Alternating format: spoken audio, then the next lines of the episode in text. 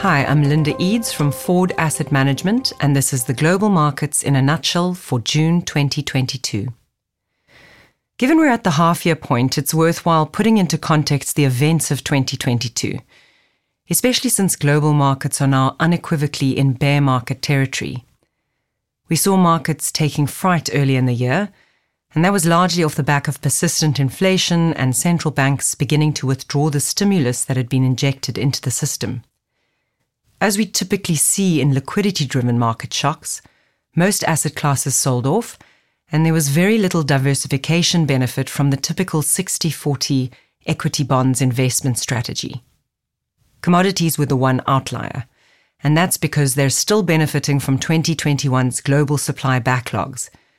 And let's not forget that they were effectively given their own booster shot by Russia's invasion of Ukraine and the subsequent squeeze we saw in energy and agricultural soft commodities like wheat and sunflower seed oil.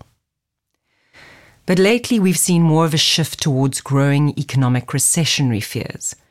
We've seen inflation prints remaining stubbornly high, and central banks are turning increasingly hawkish as a result. So we saw equity markets selling off again in June, and in fact, the US and European markets crossed over into official bear market territory which means they've gone down by more than 20%. But towards the end of the month, we did start to see bond yields coming back down a bit, and commodity prices have also started to reverse quite sharply from their highs, and that reflects growing fears of a global economic slowdown. We're pleased that the Foord funds have performed very well over the year to date. Our baseline thesis of a multi decade inflection point continues to unfurl.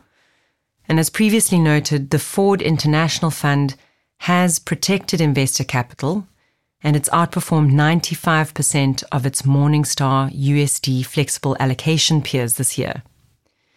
The Foord Global Equity Fund has also outperformed the index and 90% of its peer group funds, and that's largely been driven by security selection within the information technology and the consumer discretionary sectors.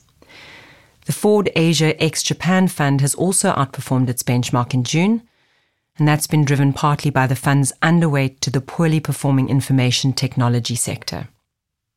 So we saw global equities falling very sharply in June, and that's because the chances of the Fed being able to orchestrate a soft landing is looking increasingly unlikely. And if you think about high inflation, rising interest rates, geopolitical conflicts, and all the other challenges, well, it's a bit like the odds of landing a plane on the Hudson River without any fatalities.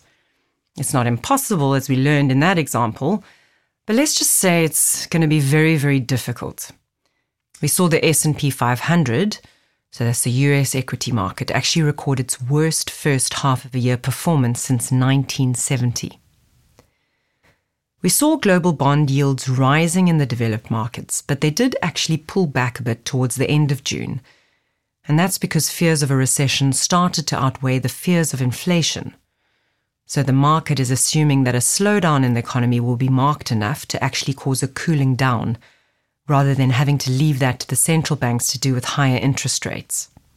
The US dollar strengthened against all major currencies as widening inflation differentials, along with the dollar's safe haven status, have both served to materially strengthen the greenback this year. Oil actually fell for the first time this year, and soft commodity prices are also starting to ease. So even agricultural commodities like wheat, corn, and cotton also came down a bit. And that's again due to concerns about falling demand if economies slow down. Remember that we did see massive spikes, though, in commodities earlier on in the year. So this is a bit of retracing from those highs. Gold has also pulled back, given that the real rates on offer now for other instruments have effectively increased the opportunity cost of holding gold. I think it's important to note that Foord's major strategic positioning across our funds hasn't materially changed for the last year or two. And we have been talking about what's unfolding now for quite some time, and so we've been positioned accordingly. I think 40 years of managing money through various inflection points has taught us that you need to be prepared for what's on the horizon.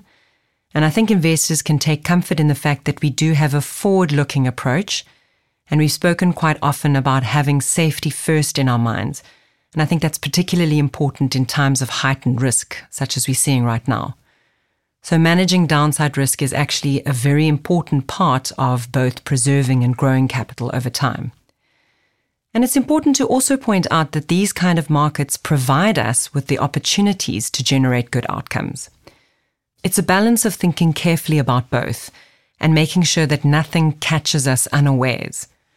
And the experience of managing through multiple market cycles and having the mettle to do that and to remain focused through that is a key part of doing our jobs for our investors. And we're confident that we will be able to do that. So investors can rest assured that they're in safe hands.